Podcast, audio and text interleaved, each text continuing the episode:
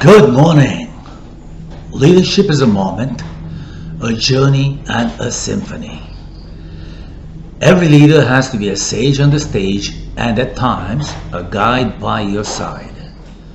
Through all stages, effective leaders connect, engage, and influence in ways that seem almost magical and mysterious. Yet, research in the neurosciences and neuropsychologies tell us that these leaders follow certain principles in how they think, speak, and act. This podcast, The Sage and Guide, will explore, amplify, and celebrate such leaders, their strategies, and their successes at work and in life. The Sage and Guide podcast will also showcase presentations and conversations with such leaders. I'm your host Raju Mandhyan. I'm a speaker, trainer, and a coach based in the Philippines. I do hope you enjoy the Sage and Guide podcast. A few days after I uploaded episode 4 on knowing yourself, I received immediate feedback. Ronnie liked the episode very much and said that it would be nicer if I pumped in a little more energy into the talk. There you go. I shall strive to do so, Ronnie. And Ronnie, because of your feedback, my podcast listener has a profile and a face. Yours. A 40 something successful business person, born and raised in Europe, but now living and working in Asia successfully. So let's get right into accepting yourself, episode number five. After you spend time answering the three questions from episode four, titled Know Thyself, and have a much more clearer picture of yourself and your true identity, where do we go? Where do you go? What do we do? I believe that we learn to accept exactly who we are and come to terms with that image. That is step two after knowing thyself. We learn to accept our strengths and shortcomings in terms of our physical facets, our mental abilities, and also our social relational aspects of life. One accepts the fact that he may be tall, short, intelligent, not intelligent, rich, unrich, successful, or unsuccessful at life. One also learns to accept that he may be easy to anger, easy to disturb, easy to sadden. One also learns to accept that he may be demanding, obsessive, or even controlling. All of us, we spend huge amounts of energy in lamenting about our past, about the lack of resources, or about our perceived personal shortcomings. Accepting yourself does not mean that one ought not to make efforts to change towards a better version of oneself. But before making these efforts, we ought to come to terms with whatever we are, whoever we are. So here are three suggestions from the top of my mind and my heart on how to go about accepting ourselves. Number one, you might have heard this before. Let go of the past. Let go of the past.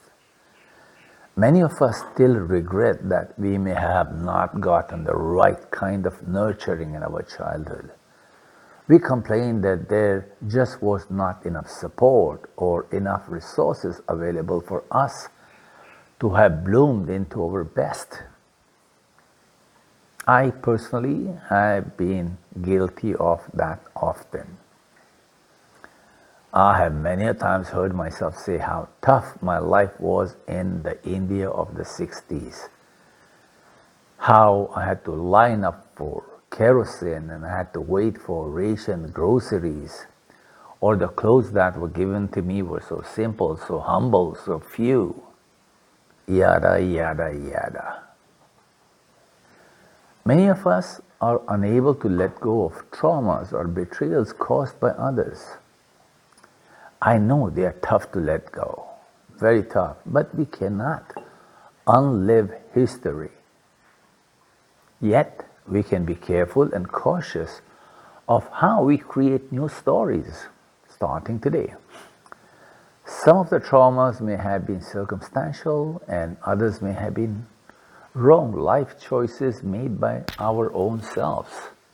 So let's come to terms with that. Let go of all terrible memories and use the experience and learning to gain strength and reshape our tomorrows starting today.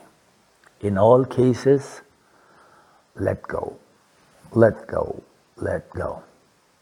That's my suggestion number one.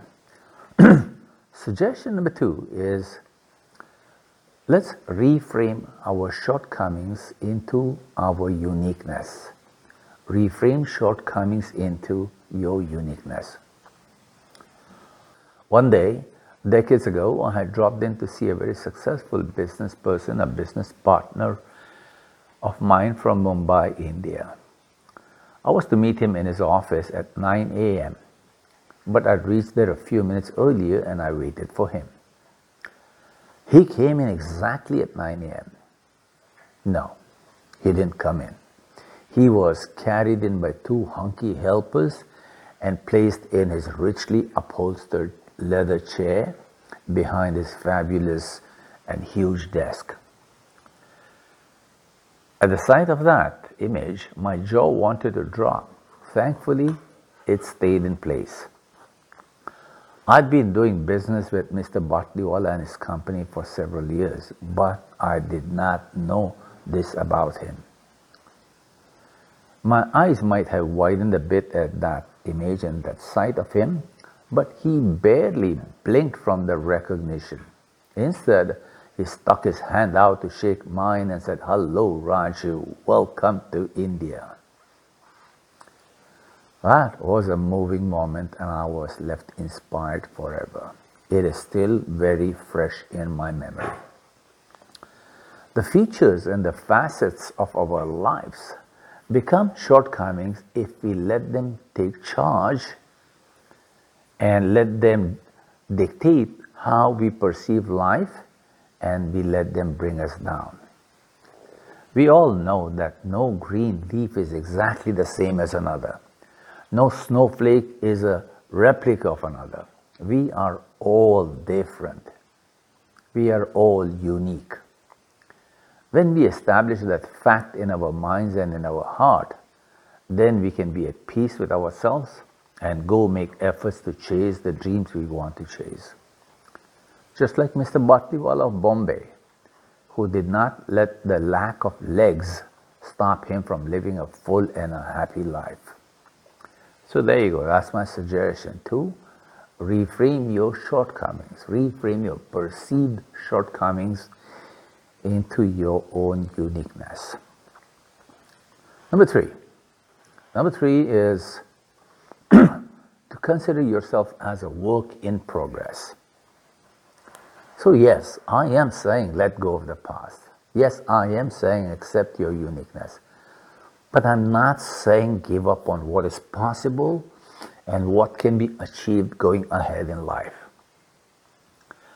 I come from a school of thought leadership where we consider each morning, each waking morning, as the beginning of a new life, as the beginning of a future yet to be shaped by our choices and to be constructed by our efforts and then enjoyed. Every morning, a brand new life.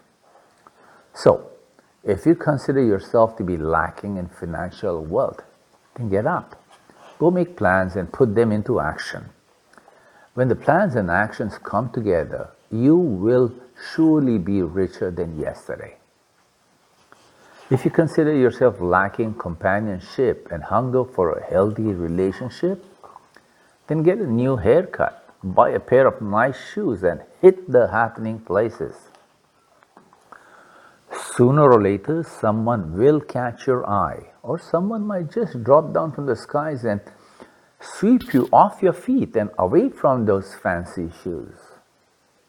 Yeah, that happens. I have seen it happen often. If health and fitness are your concerns, then put on those sneakers and simply walk out the door and not come back until you feel you have gotten a good workout. Do that for several weeks at a stretch, and you will see change come about in your health and fitness levels. My friend and motivational speaker Jim Cathcart from the USA, at the age of 75, does exactly that every day. He just puts on his shoes, walks out the door, and doesn't come back until he's had a good workout. You see, change happens all around us all the time. But when we take the lead on that change, that becomes progress. When we take charge of our health, wealth, and personal happiness in small steps, then we become a constant work in progress. It's a great mindset. And it is also great to achieve goals. But it is equally important to keep on making new ones and working at them. So there you are, friends. Ronnie, in fact, and Ronnie and friends. These are my three quick ideas on how to accept yourself beyond knowing yourself. This place of acceptance leads to self appreciation and surely to self actualization. And I'm hoping that many of you listening into this podcast are wannabe leaders. Well, I'm not hoping, I'm sure that many of you listening into this podcast are wannabe leaders and you want to self actualize into being a sage on stage and a guide by the side of your people, by the side of your world. Accepting yourself is a big stepping stone towards that destination. I hope you like this. Until next time, adios. I'm your host, Raju Mandhyan, and this is The Sage and the Guide. There you go. I hope you enjoyed this podcast and it was helpful to you. If it was, then the most helpful thing you can do is to leave your review of this podcast on iTunes and Spotify. Your reviews will keep this podcast going and serving others. It will also be great if you will share this podcast with your friends and family. And if you do need my help with your leadership development and public speaking skills, please do look me up at www.mandhyan.com and www.rajumandhyan.com. Adios and mabuhay.